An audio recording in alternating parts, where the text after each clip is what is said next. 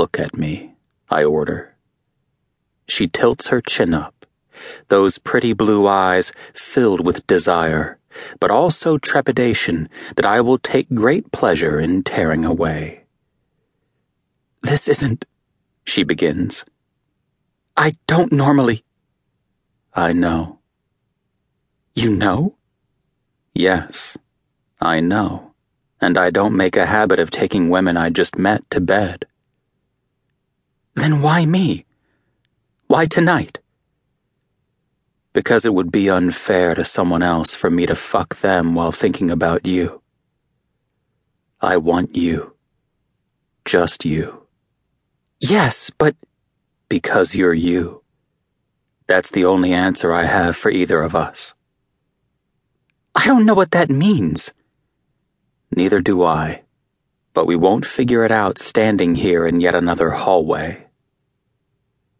She studies me for several long moments, and I fight the urge to pressure her. But I wait, and when she finally nods her approval, the relief I feel defies all reason and my understanding of who I am as a man. But I don't question it or give her time to change her mind. I take her hand, leading her through the tables, me in front, simply because it's the only way I can hold on to her. Now that I have her, I'm not letting her go. I want this woman. I'm not letting her get spooked and run again. Once we are at the door, I pull her in front of me, holding it open for her, but staying close, my hand on her back.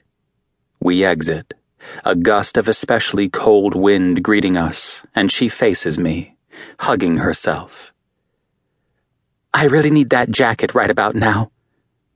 Take mine, I say, shrugging out of it, feeling protective of this woman when I barely know her. No, she says, holding up her hands. I can't do that. It's very. I settle it around her, holding on to the lapels as she murmurs, Expensive. And I am looking at her lips, thinking about my mouth on hers. Put your arms in, I order softly, the wind lifting that sweet scent of hers in the air, and I swear my groin tightens as if she'd touched me. Holy hell, I'm in trouble with this woman. Arms, I say again, when she hasn't moved.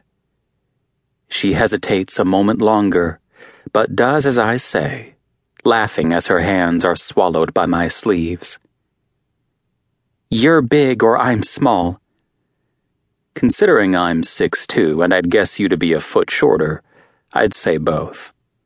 Hey now, she reprimands me. I'm five four. Don't take my two inches. Five four, I amend, reaching for one of her arms to roll up the sleeve. Don't do that she objects, grabbing my hand. This is at least a $2,000 suit. You can't roll up the material.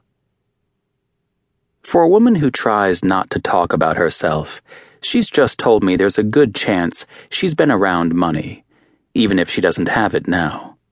The jacket will be fine. The dry cleaners can handle it, I promise. For a moment, she looks like she might argue, but instead says, Thank you. And there's an odd hint of something in her voice that reaches beyond simple politeness and stirs further interest in me. She interests me, and remarkably, the edge of minutes before has eased slightly, and I haven't even gotten her naked yet. I grab the lapels again and inch her closer.